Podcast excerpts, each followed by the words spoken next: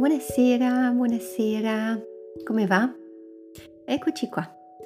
Stasera voglio raccontare la prima parte di una storia molto bella. È la storia di due fratelli. Due fratelli che si chiamano Ima e Vic.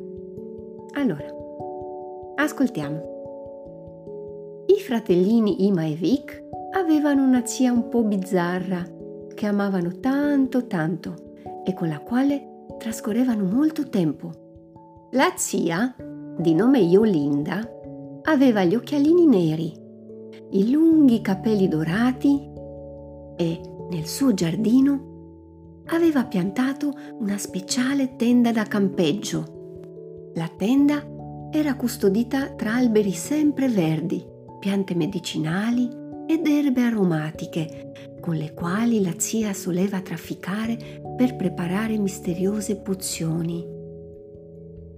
Un giorno, mentre stavano giocando insieme, la palla finì nella zona più impervia del giardino e Vic, per correre a recuperarla, scoprì la tenda nascosta dai cespugli.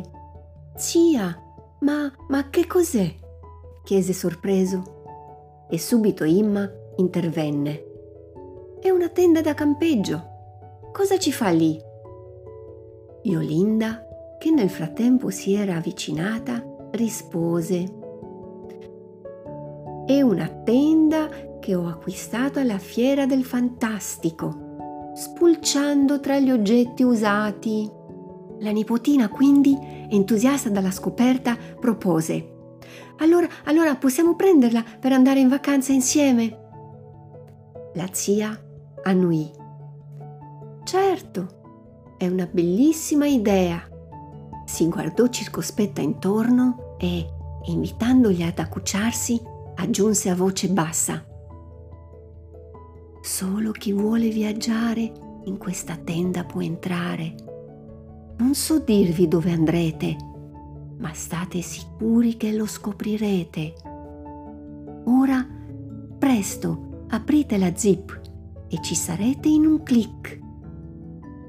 Così facendo entrarono e Ima e Vic rimasero a bocca aperta quando videro uno strano personaggio apparire all'improvviso.